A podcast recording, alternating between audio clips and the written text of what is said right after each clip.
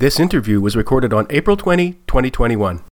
Hi, I'm Len Epp from LeanPub, and in this episode of the Front Matter podcast, I'll be interviewing Michael Basker. Based in Oxford, Michael is co-founder of Canelo, an innovative and independent book publishing company launched in 2015. He's also the author of The Content Machine: Towards a Theory of Publishing from the Printing Press to the Digital Network, and Curation: The Power of Selection in a World of Excess, as well as an editor of the Oxford Handbook of Publishing. Michael is also a former writer-in-residence at DeepMind, and he's working on a new book due out later this year called Human Frontiers: The Future of Big Ideas in an Age of Small Thinking. You can follow him on Twitter at Michael Basker, and check out his website at michaelbasker.com. In this interview, we're going to talk about Michael's background and career, his books, and technology in the book publishing industry more broadly. So thank you very much, Michael, for being on the Front Matter podcast.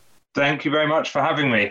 I always like to start these interviews by asking people for their origin story. So I was wondering if you could talk a little bit about where you grew up and how you found your way into the book publishing industry as a career. My origin story, I don't think anyone's ever asked me for that. And I'm sure it's in many ways quite boring. I grew up just outside a city called Norwich here in the UK, in the east of the country.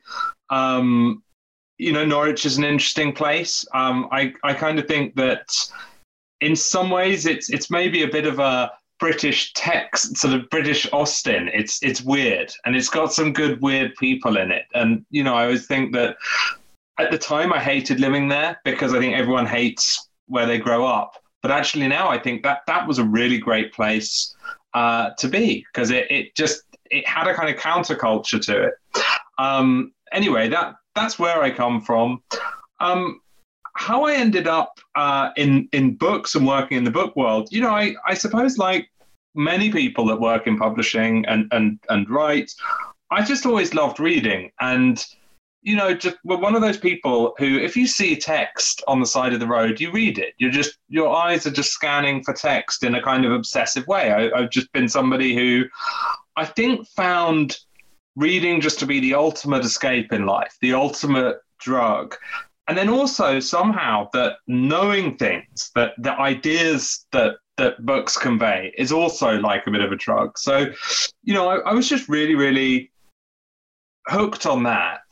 Then went to university.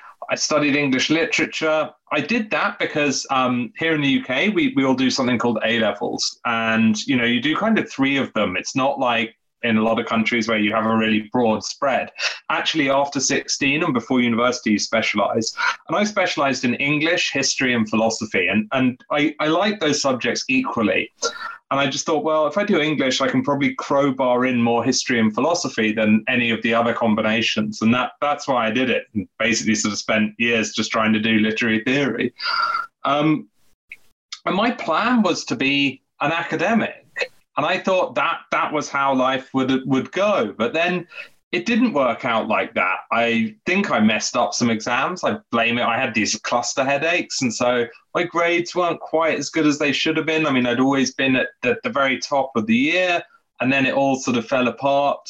And I'd done a sort of work experience at a literary agency one summer when I was a student.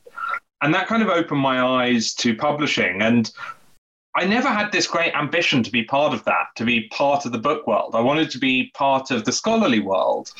And then just sort of by accident found myself in that world. And basically, at the time, I sort of then thought, oh, well, maybe I should go into tech and like do some kind of tech entrepreneurship thing. And basically, for I think probably the past 15 years, I've been trying to square the circle of being an academic, being a publisher, and being a kind of entrepreneur in the tech world. And just trying to figure out a way of making those three things hang together, which I don't think they really do hang together. And I don't think I'm particularly brilliant at any of them, but they're all things that I love. They're all things that I'm passionate about. And so I would say from a sort of slightly strange place, I've ended up doing bits of all of them. Yeah, thank you very much for sharing that. I really like the two instances of taking three things and trying to sort of, you know, connect them and get the most out of them. I wanted to actually drill into one part of the story there. One thing I like to do when I have people on the podcast who studied undergraduate degrees at Oxford is to ask them a little bit about their story about that, because I think a lot of, particularly our North American listeners, are unfamiliar with the model there, which is that when it's 3 years, not 4, like one would typically do in a North American university. And when you go in, you choose a major, and that's all you study typically.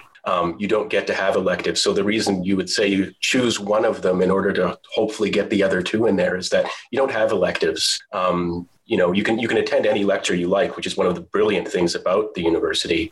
But you sort of at 18, you have to choose, or 17 even, you have to choose what you want to do. But the particular part of your story that I wanted to dig into there was your grade, your final grade comes from a set of examinations that you write at the very end of those 3 years, typically, or at least at the time. It's for the most part not determined by anything you do up until then. Yeah, that's correct. It is in fact not at all. Well, there are 2 essays and 7 3-hour exams that basically everything's on those 7 3-hour exams, and you do them in a big hall. You have to wear a suit, a white bow tie, a big gown, and carry a mortarboard. You have to wear sub-fusk academic gear. And basically everything's riding on that. And I still have nightmares about it because, it's... even sort of being there is such a kind of big deal in your life at that point that, everything's kind of riding on these exams. It's an incredibly backward and stupid way to run things. Like, I would say my kind of feeling about Oxford is that in so many ways it's such an incredible institution, but it is also a flawed institution, and it doesn't... It seems like it's never quite capable of ironing out its flaws. It's never really, it's just too complex and too ingrained to get rid of some of that. So yeah, you just have this thing where you have to just prepare for 7 3-hour exams. And if you do English like I did, basically you were expected to just rote memorize a ridiculous number of quotes from works of literature from, Old English up to the 20th century. So, I had a stack of cards, probably about 3 feet high, each of which was just like a 2 or 3 line quote from a novel or a poem or a play. And you just have to jam that into your brain. It's to me a sort of slightly silly system, to be honest. But there are a lot of good things about it as well. Like you said that you can go to any lecture. Do you know, actually, in my second year, I didn't go to a single lecture for the whole year because, what you're doing is you're writing essays and then presenting them to an expert. And I just thought these lectures are irrelevant. I just wanted to go off and read Michel Foucault or Jacques Derrida and then sort of maybe kind of discuss Shakespeare a little bit, but then kind of go back to the Foucault. And, if that's what I wanted to do, I could do it and I could just go off. And actually, that really worked. Yeah, I think what you said, just to drill into this very briefly into this part of the story as well, what you just said there would have shocked a lot of people familiar with the North American university system, going a whole year without attending a lecture. Basically, you're given a lot of independence as a student there. And this has benefits and it has drawbacks. And I think that if there's any contradictions in the system, that are very difficult to untangle, that's where a lot of that comes from, at least in my experience as well, because, as a student, what you do is you meet with a tutor who's often someone in your college, in your subject, and you present them with a term paper basically, or with a paper every week during the term. And you don't actually have to attend any lectures. You can just go off and do your own reading. And it can be very intimidating because there you are, like sitting on the other side of a desk from someone who might be like a really famous expert, and you're 19 and you're just getting to learn these things. But, just very briefly, there's the similar, my joke about how the DPhil works is that they spool you out like a kite at the beginning and come back in 3 or 4 years and check to see how you're doing. So there's a lot of independence there. And some people absolutely thrive being left alone to make their own decisions. And some people completely collapse, and that can be really unfortunate. But in any case, the idea that having a period of time when you're having some headaches can disrupt your grades for your whole degree is just really you know, that's a really serious flaw. It is a flaw, but actually, you know, well, before going back to some of what you said, actually, I'm glad that it happened now. I mean, in some ways, I think I would have had a really interesting time if I'd just gone down the academic route. But also, I look at so many people who are academics, actually, they're struggling. The sector is screwed. Academia is not a healthy or a happy place right now. I think the incentives are totally warped. The job opportunities are really, really tiny. I mean, publishing is a competitive industry, but academia is just brutal. And above all, I just have this feeling that a lot of academics just do push themselves into like narrower and narrower niches. And of course they do. That's kind of what they're about. And I've realized, actually, I just think that would bore me to death. What I like doing is opening things up even wider and then drawing the dots between things. So, you know, I think actually in some ways, you know, at the time you wouldn't believe it, but sometimes these things are kind of meant to happen. And it's funny, you know, so many years later I can say that and smile. But then on the point about the freedom, so, you know, even as a kind of 18-year-old, I turn up and they just say, they wouldn't set you an essay for the next week. They'd just say, oh, write something on this author. And so you have to go, and I'd have to do 2 a week for very short terms. The terms are only 8 weeks long. So you have 3 8-week long terms in a year, an awful lot of holiday. But, you know, in those 8 weeks, I'd write 2,000-3,000 word essays a week, and there'd be no guidance on it. There'd be no guidance on. They'd just say, oh, I'd like an essay on Shakespeare's tragedies next week. So which one you do, what it's about, what your angle is, what your argument is, what the question is, none of that. And to be honest, I loved that. And looking back, I think there were pretty much 2 kinds of people: people who liked that and people who didn't. And actually, I found at the time very strongly, the people who'd had better educations, you know, at really posh schools, struggled way more at Oxford than people like myself who'd just been to a really, really bog standard school, because we'd spent our life not really having our hand held through every lesson, through every project. And all those people who'd been to like the really posh schools, actually, you know, they didn't ever really have to think for themselves that much. They were coached their whole life to get into Oxford. And then when they get there, they're like, oh, go and write an essay on Shakespeare's tragedies. Nothing had prepared them for that kind of level of freedom.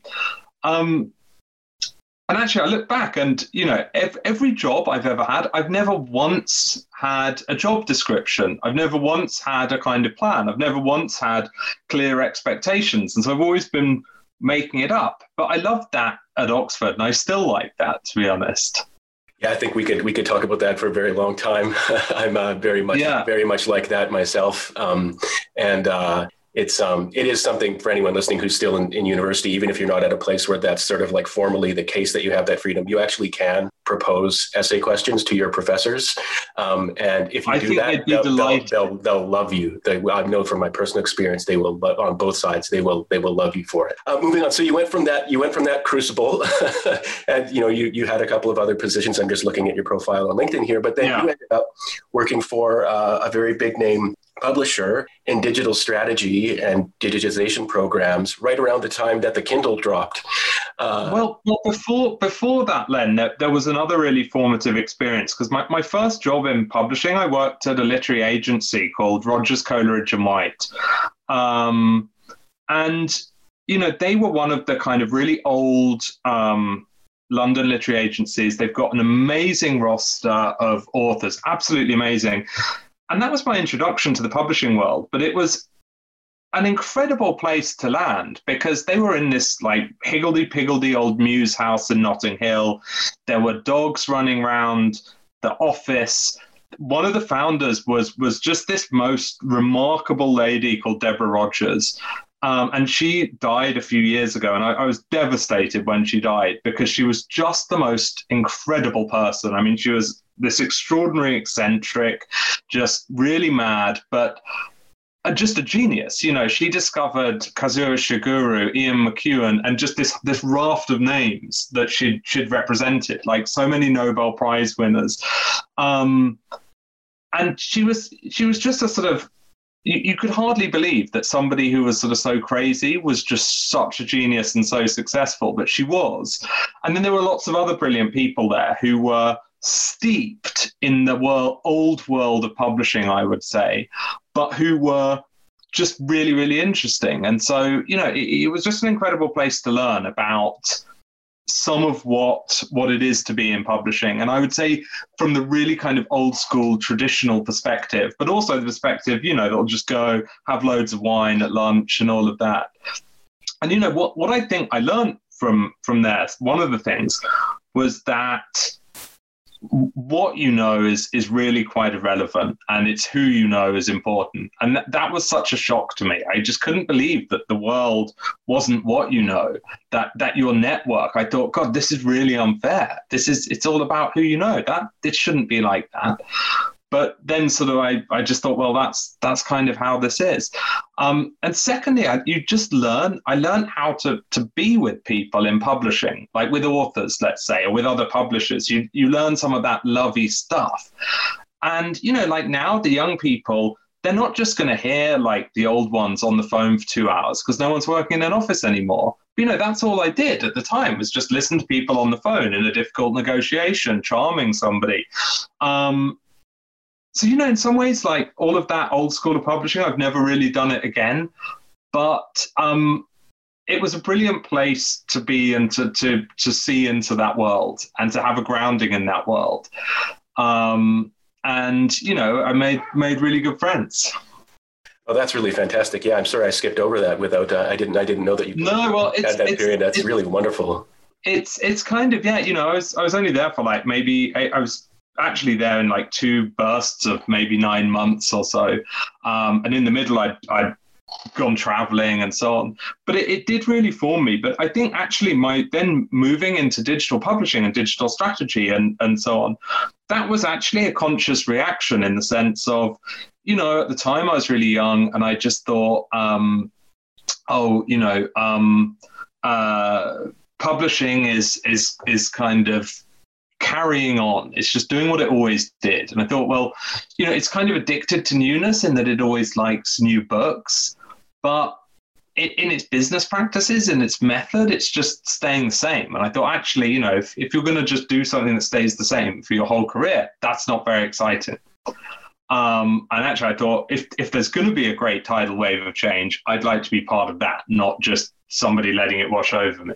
Yeah, it's interesting. The publishing industry has all these curious contradictions in it. Like it's all founded on change and technological innovation and aggressive contract negotiation and stuff like that. And yet it often presents itself to the world as kind of like the sort of clubby world of very smart and interesting people drinking wine for lunch and giving talks and thinking deep thoughts.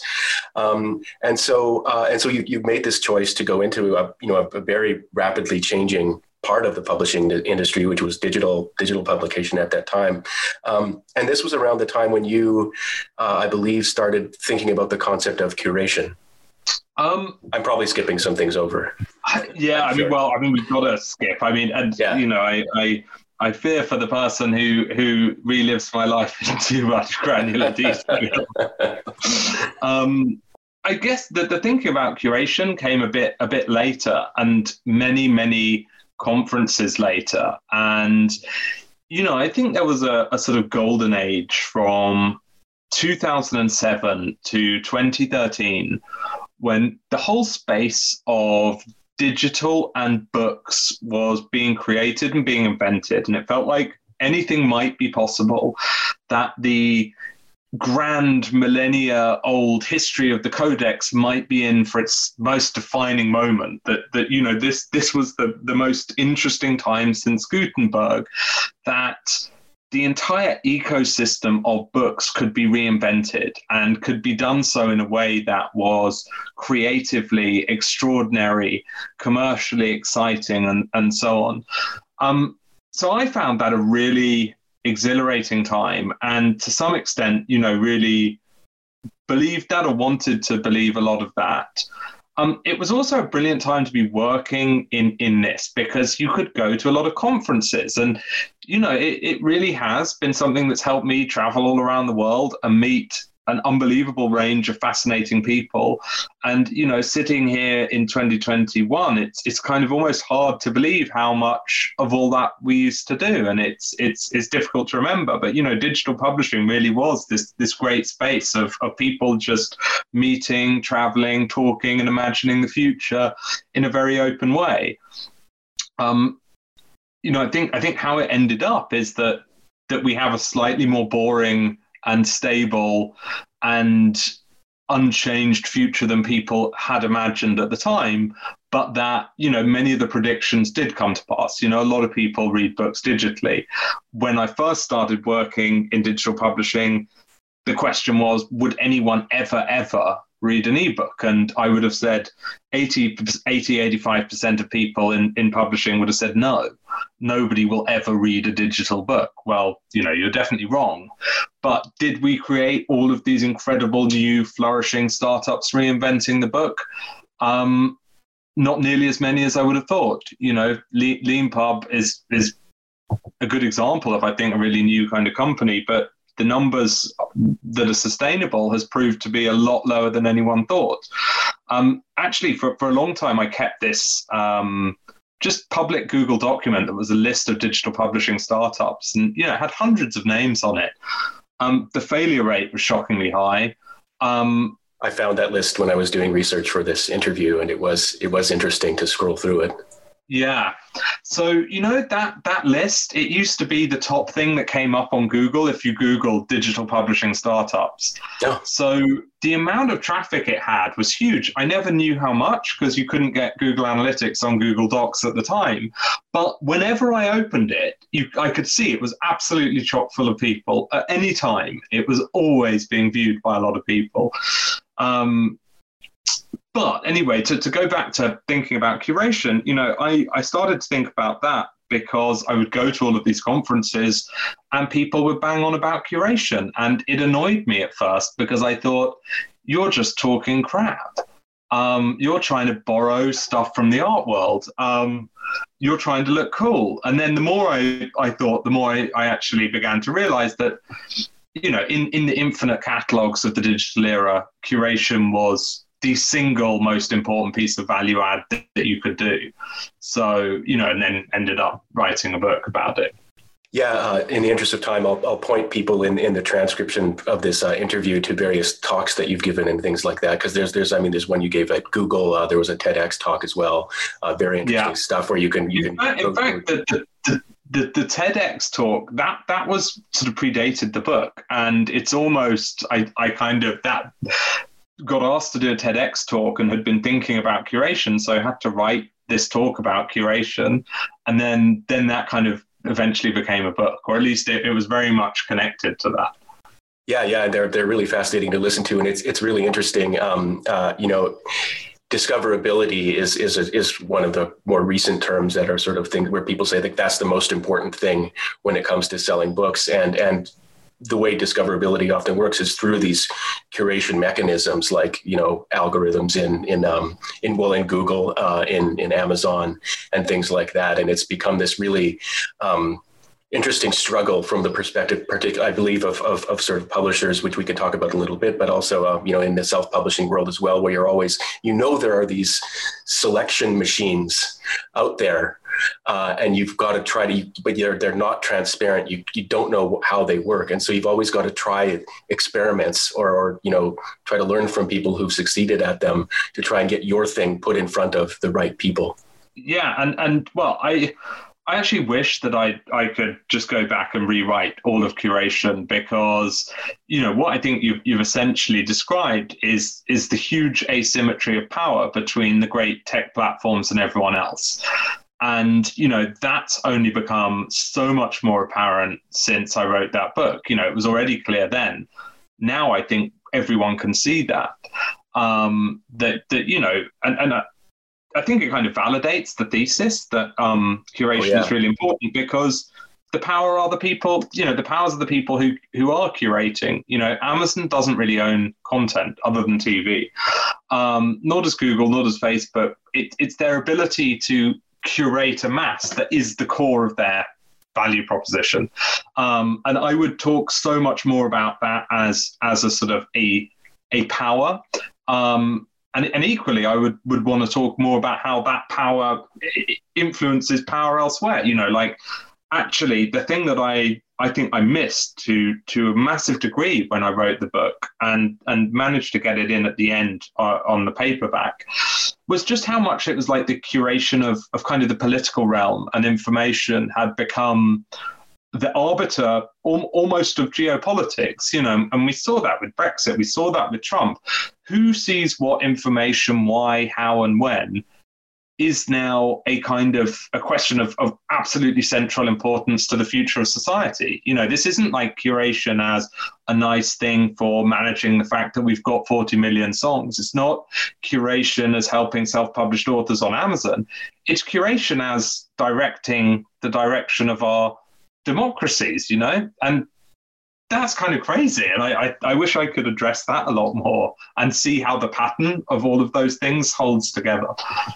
Yeah, it's, I mean, we could talk about that forever. I mean, one, it just reminds me of one really fascinating kind of incarnation of curation is the idea that a lot of people seem to have that if something comes into their world, it's come through some kind of gate with a keeper.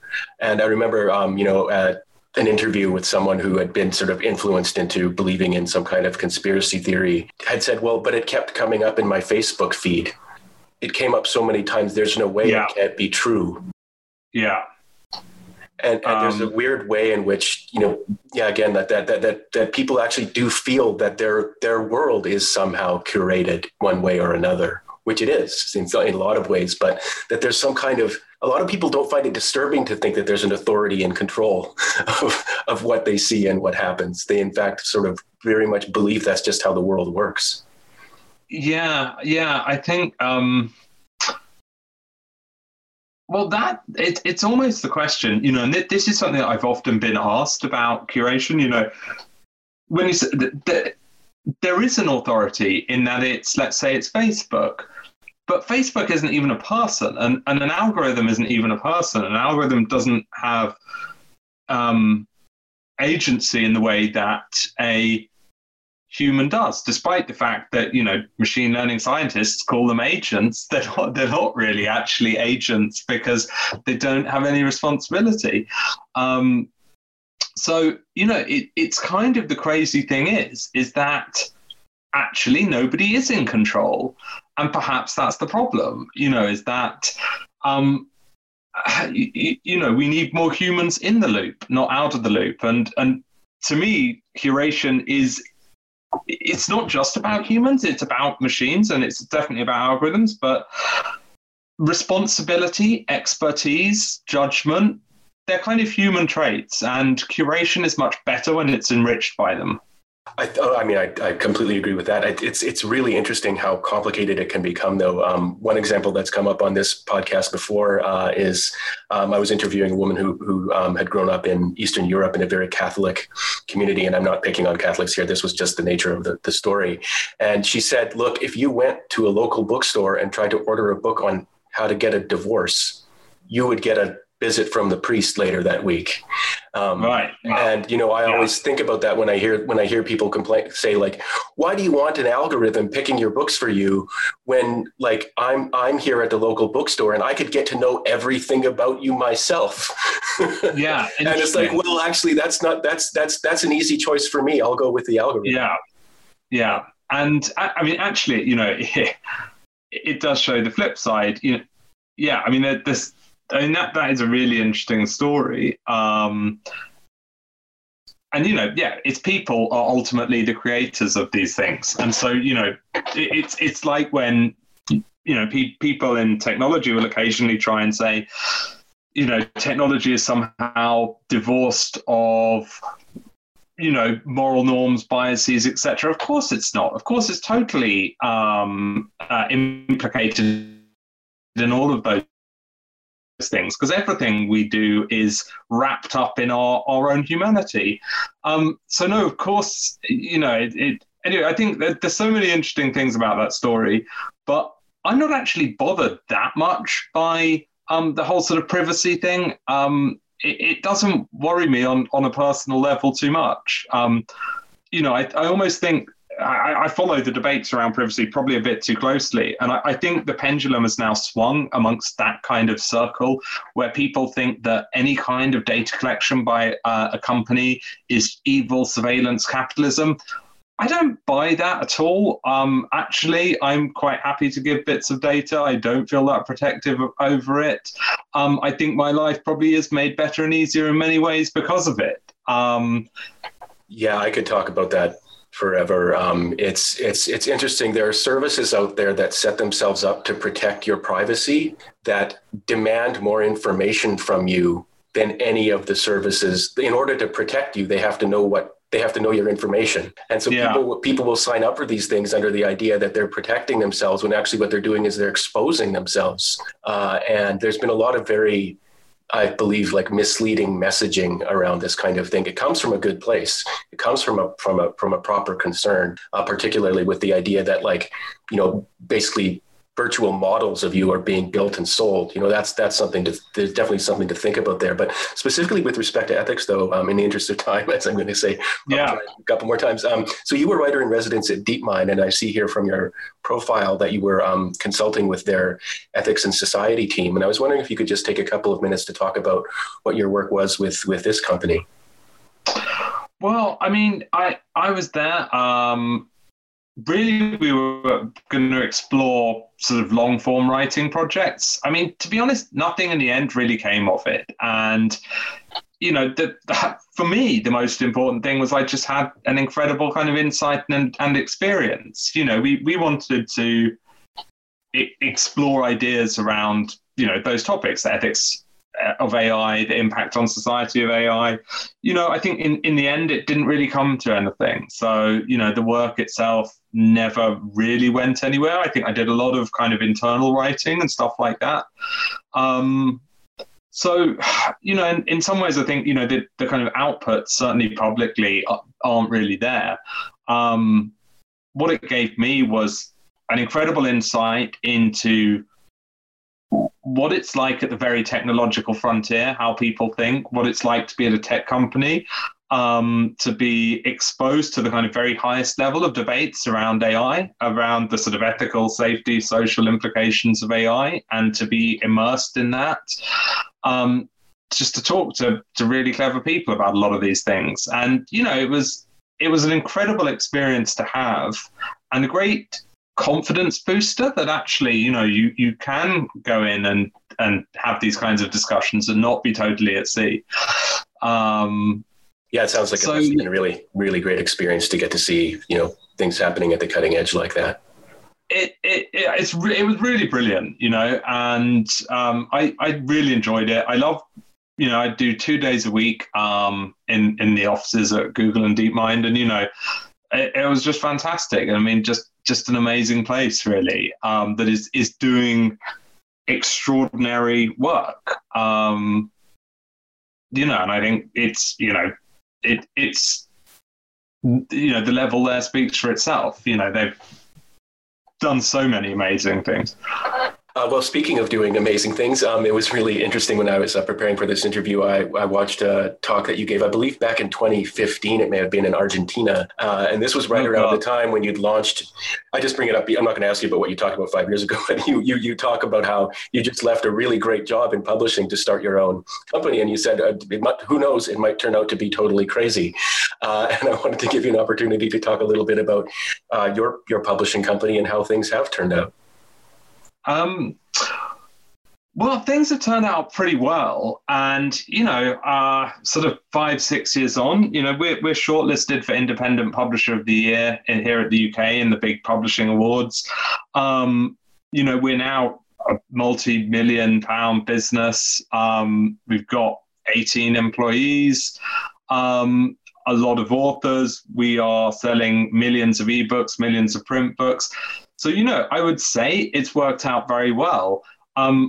the amount of blood, sweat, and tears it's taken to get to this point is unreal. You know, I think it's, in many ways, it's the thing that I'm most proud of, because, you know, it's just brutally hard to build a publishing company and make it successful and to scale it to a level, you know, where you are really sustainable and you're secure. And, you know, we built Canelo with, until last year, pretty much no outside investment. So, you know, every penny we've had has been from generating sales. So, you know, we've done it the hard way. So I would say it's in many ways, I would say now to people, if you're going to quit your job and start a publishing company, I think you're probably more crazy now than I did at the beginning of the journey.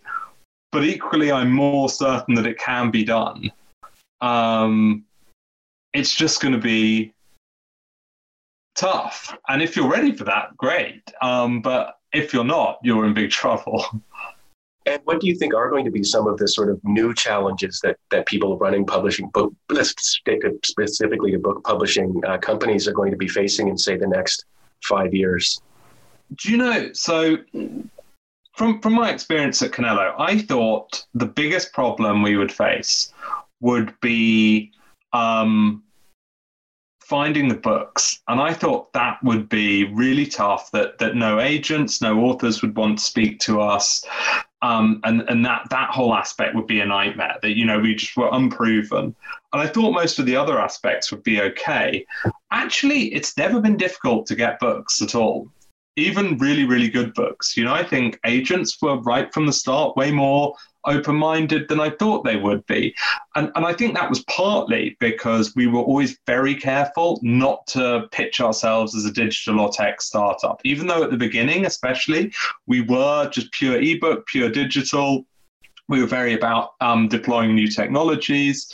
But we just knew that everyone in publishing hated that.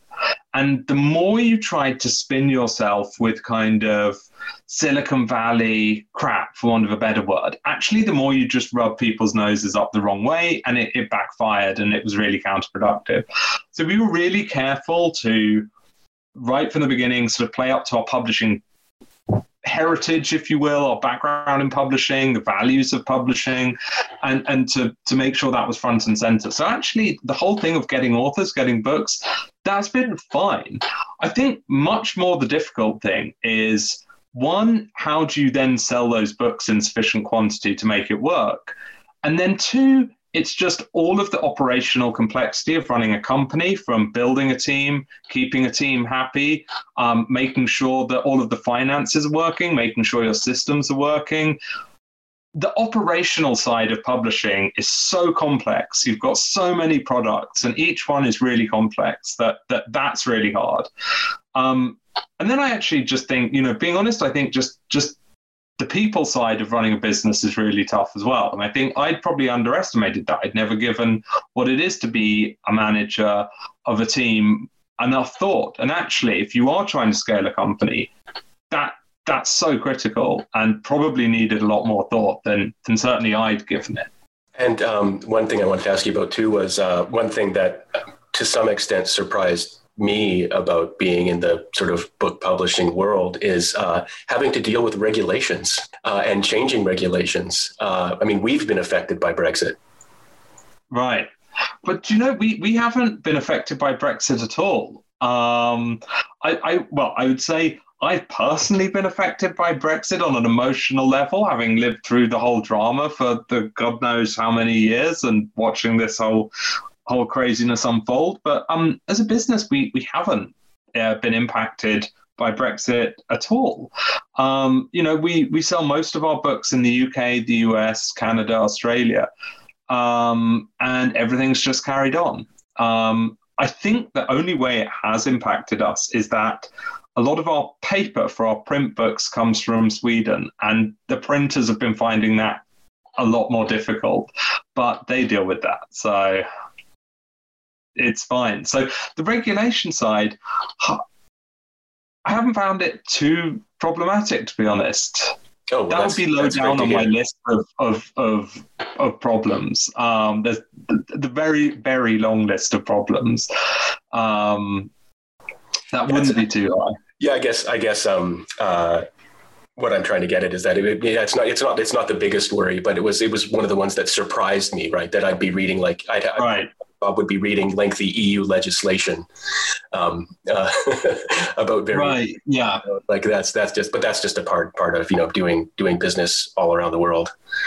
I'm constantly surprised by the different things you have to think about. Like, I would say in many ways the hardest thing about founding a company is that every problem is basically your problem at the end of the day. So every single problem in the entire business, if there is a problem, it is ultimately your problem as well.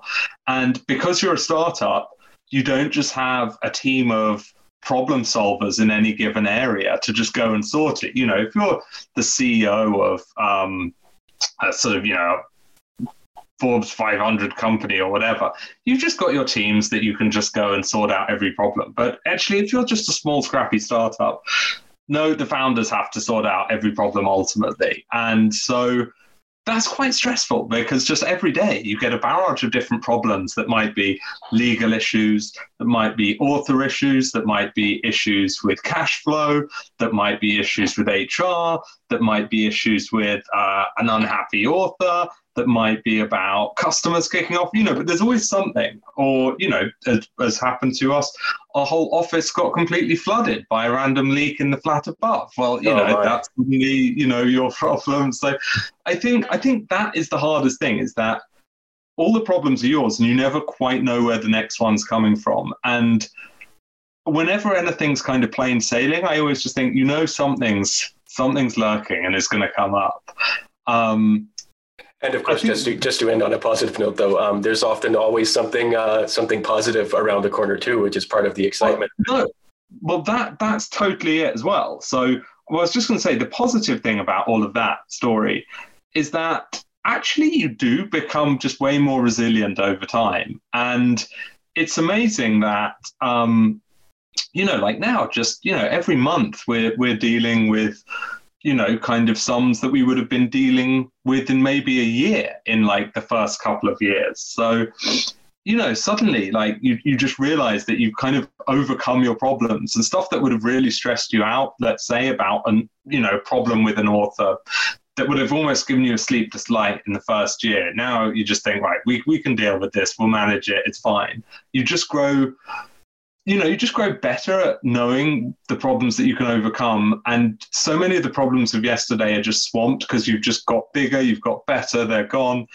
And actually, when you look at some of the new problems you have, you think, well, those are the kind of problems that we literally signed up for. Those are the kind of problems we would have given our left arm to have 3 years ago, even, because that shows, when we're worrying, oh, how are we going to get hundreds of thousands of books to this retailer, sort of thing. So and there's that point about good things happening. I just love it when sometimes just complete, and I think this is publishing is good for this, you just get completely surprised by something going even better than you could have ever imagined. And sometimes it is the exact opposite, but sometimes things that you never thought would work, what really bail you out. And that has happened to us at Canelo many, many times. We've been surprised in a good way. Pardon my kind of cute segue to ending the interview, because we do have a deadline. But we didn't actually talk about your book, The Content Machine. But it sounds like you've gone and built your own very successful one after having thought through the theory, years ago. And so that's just so wonderful, wonderful to hear. I do sometimes think about that. And I used to think about publishing in a very abstract kind of way. And I've been so interested in developing a kind of theory of publishing. And actually at Canelo, where I think you're right, it does put into practice everything that I'd said, but you're so engaged every second with just kind of the practicality of running the business and making things happen and keeping the show on the road and growing and doing good work and making the authors and the readers happy, that I almost never get to step back and think about it in the kind of somewhat grandiose terms that I used to think about these things, you know, because it's just in the trenches, doing it, making it happen. And I think, you know, at some stage I'd like to be just less fully on it all the time, and actually to be able to reflect a bit more and to go back to thinking about the world of books in a slightly more relaxed and open way. Well, thanks very much for taking time out of your very busy schedule and adding the challenge of doing a random podcast interview onto your daily. No, it's a real pleasure, Len. It's a real pleasure. No, it's really, really great to come on. Yeah, thanks very much. And I'll make sure to, I mean, I'm sure everyone who's listened to this interview has got a sense that there are a lot of different avenues we could have gone down, and I can point you there with various links and things like that to various things that Michael has written and various talks that he's given. Well, anyway, in any case, thank you very much for taking time out of a beautiful Oxford evening, and yeah, we really appreciate it. Thank you very much, Len, and thank you for having me. Thanks. And as always, thanks to all of you for listening to this episode of the Front Matter Podcast. If you like what you heard, please rate and review it wherever you found it. And if you'd like to be a LeanPub author, please check out our website at leanpub.com. Thanks.